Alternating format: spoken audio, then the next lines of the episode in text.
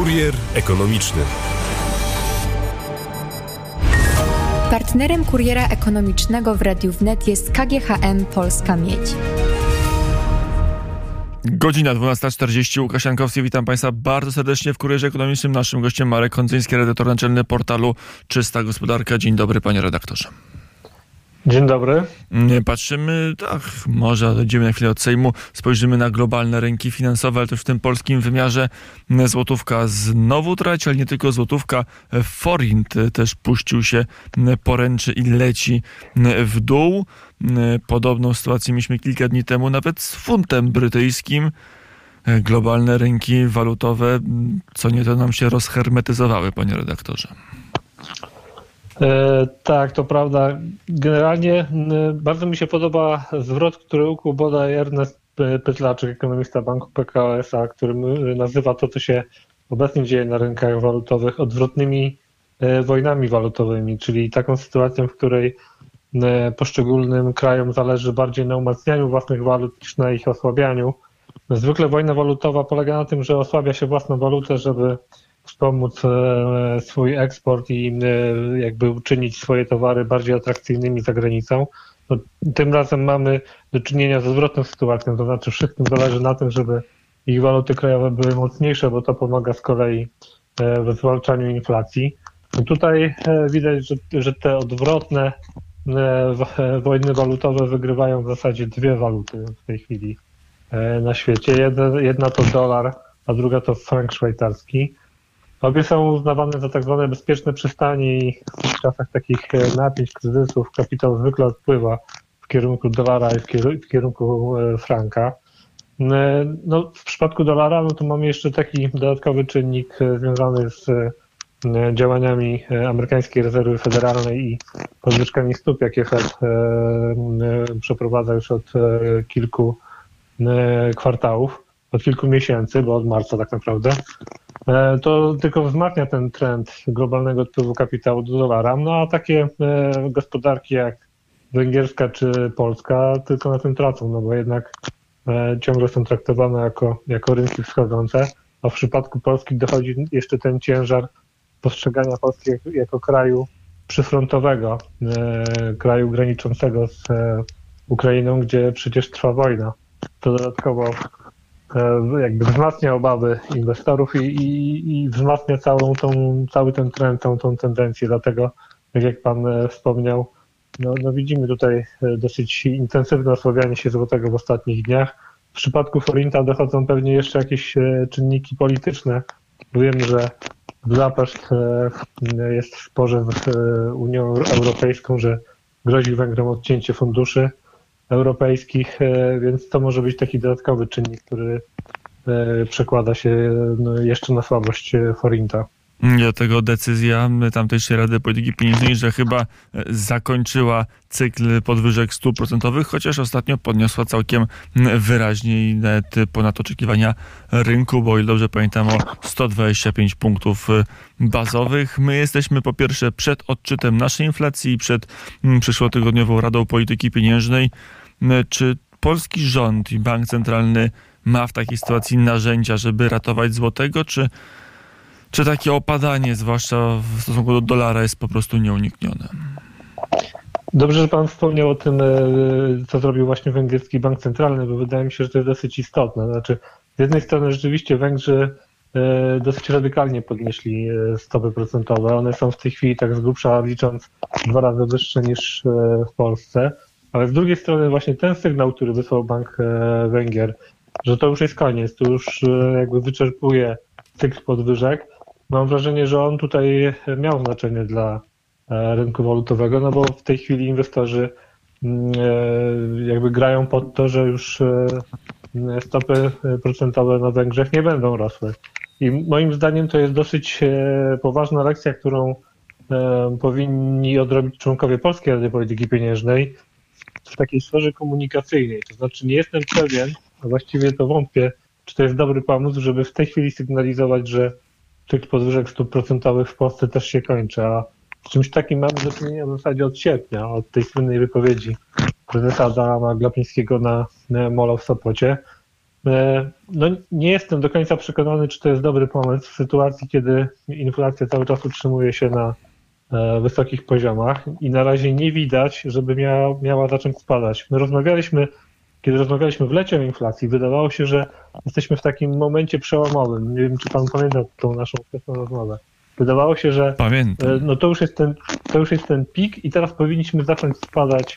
E, no, inflacja powinna zacząć spadać e, stopniowo do końca roku. No w tej chwili trudno powiedzieć, czy tak rzeczywiście będzie, no bo tak zwana inflacja bazowa, czyli ta oczyszczona z tych cen, które się zmieniają najbardziej, czyli cen żywności, cen paliw no ona też rośnie i jest w tej chwili rekordowo wysoka.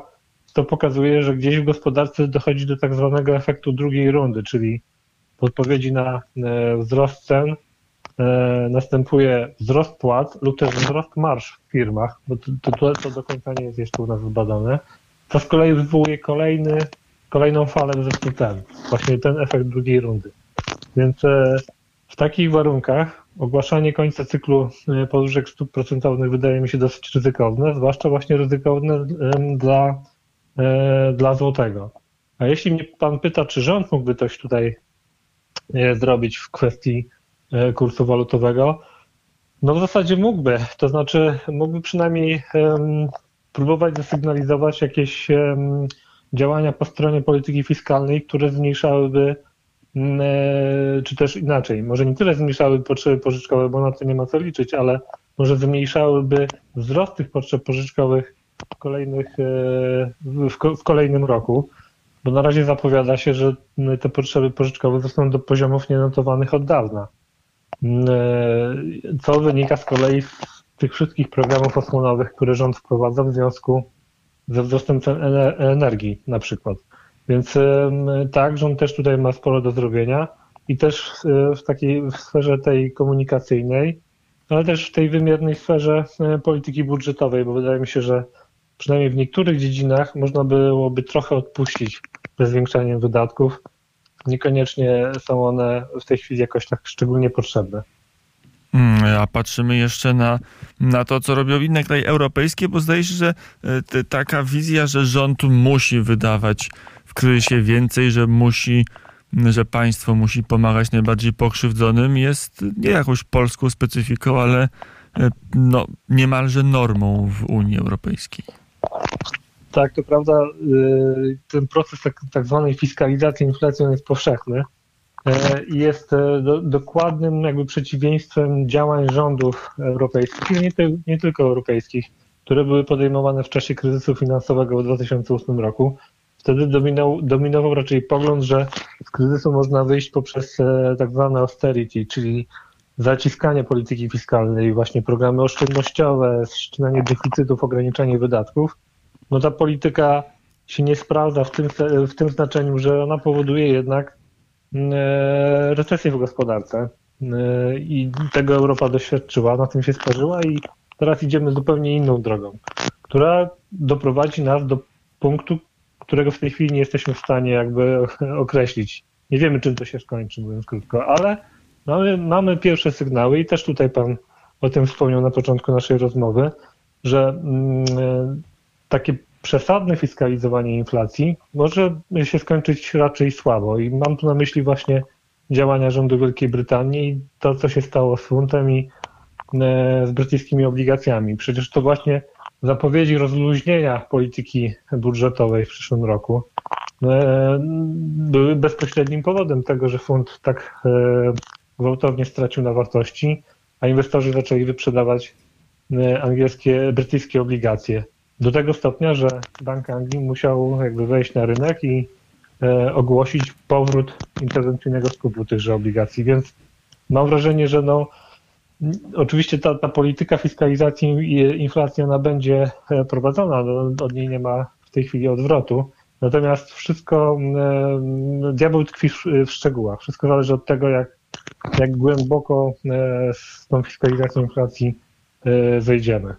Mm, to jeszcze py py pytanie o no, ten jutrzejszy odczyt. Coś tam chrupi w słuchawce, panie redaktorze. Nie wiem, czy to nie pana zestaw słuchowy gdzieś tam się ociera o coś i powoduje taki nieprzyjemny zgrzyt, który się czasami pojawia. Teraz go nie ma, to i lepiej. To ja dokończę szybko pytanie. Jutrzejszy odczyt, nie wiem jaki on będzie oczywiście, ale na ile jest tak, że to jest inflacja, która jest takim typowym, typową spiralą, że po prostu pracownicy żądają podwyżek, więc dostają podwyżki, bo jest taki, a nie inny rynek pracy, a te podwyżki sobie wrzucają przedsiębiorstwa e, w koszty cen towarów i usług, czy to jest inny model, bo część ekonomistów, tych powiedzmy bardziej lewicowych, umownie e, mówi, że to nie płace windują ceny, tylko rosnące marże, że jest nastawienie na wzrost cen i przedsiębiorcy to wykorzystują i tylko zwiększają swoje zyski. Jak to wygląda? No i wygląda właśnie na to, że wszyscy mają rację tutaj w, w, tej dyskusji. To znaczy, częściowo to jest pewnie efekt wzrostu płac e, w niektórych branżach. Pamiętamy wyniki e, e, wzrostu, jeśli chodzi o wynagrodzenia za lipiec, gdzie takie jednorazowe wypłaty, czy to w energetyce, czy w górnictwie, czy w leśnictwie z okazji Dnia Leśnika, ale wywindowały wskaźnik wzrostu wynagrodzeń powyżej poziomu inflacji. Natomiast też e, nie ma co ukrywać, że mamy do czynienia e, z takim zjawiskiem wzrostu marsz. To znaczy firmy, przynajmniej w niektórych branżach, e, w większości segmentów branży spożywczej na przykład, dosyć dobrze sobie radziły do tej pory z przenoszeniem rosnących kosztów na ceny i w związku z tym tych właśnie rosnących kosztów na, na klientów. I ja sobie przypominam taką jedną z analiz e, sporządzonych przez e, ekonomistów któregoś z banku, e, bodaj to był Credit Agricole Bank Polska, że właśnie w większości tych branż spożywczych mm, no mamy do czynienia z, ze wzrostem marsz, a przynajmniej z ich, z ich utrzymaniem, co oznacza, że, że ta inflacja, z którą się w tej chwili borykamy, ona ma taki dwojaki charakter. Z jednej strony rzeczywiście może to być spirala płacowo-cenowa, przynajmniej w niektórych obszarach, ale z drugiej może być to spirala marżowo-cenowa, więc nie ma tutaj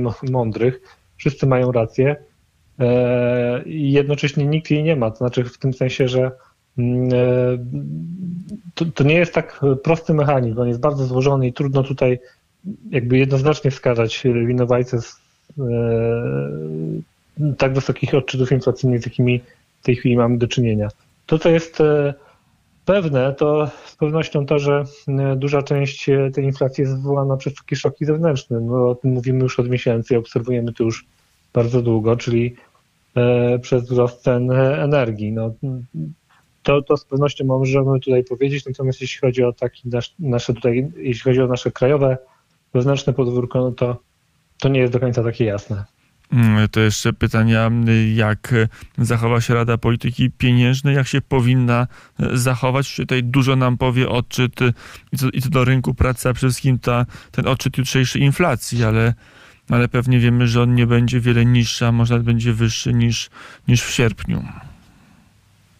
No właśnie, bo to, to są dwa różne pytania. Pierwsze pytanie, tak jak pan powiedział, co Rada zrobi, a drugie, co, co powinna zrobić. To może co powinna, bo mi się... co zrobi, to nie, chyba pan który wie, co zrobi, to, to poproszę o odpowiedź. Tak. E, to, to, to, co powinna, no to tak jak mówiłem wcześniej przy okazji te, tego wątku węgierskiego, wydaje mi się, że przynajmniej nie powinna teraz e, jasno sygnalizować zakończenia cyklu podwyżek stóp.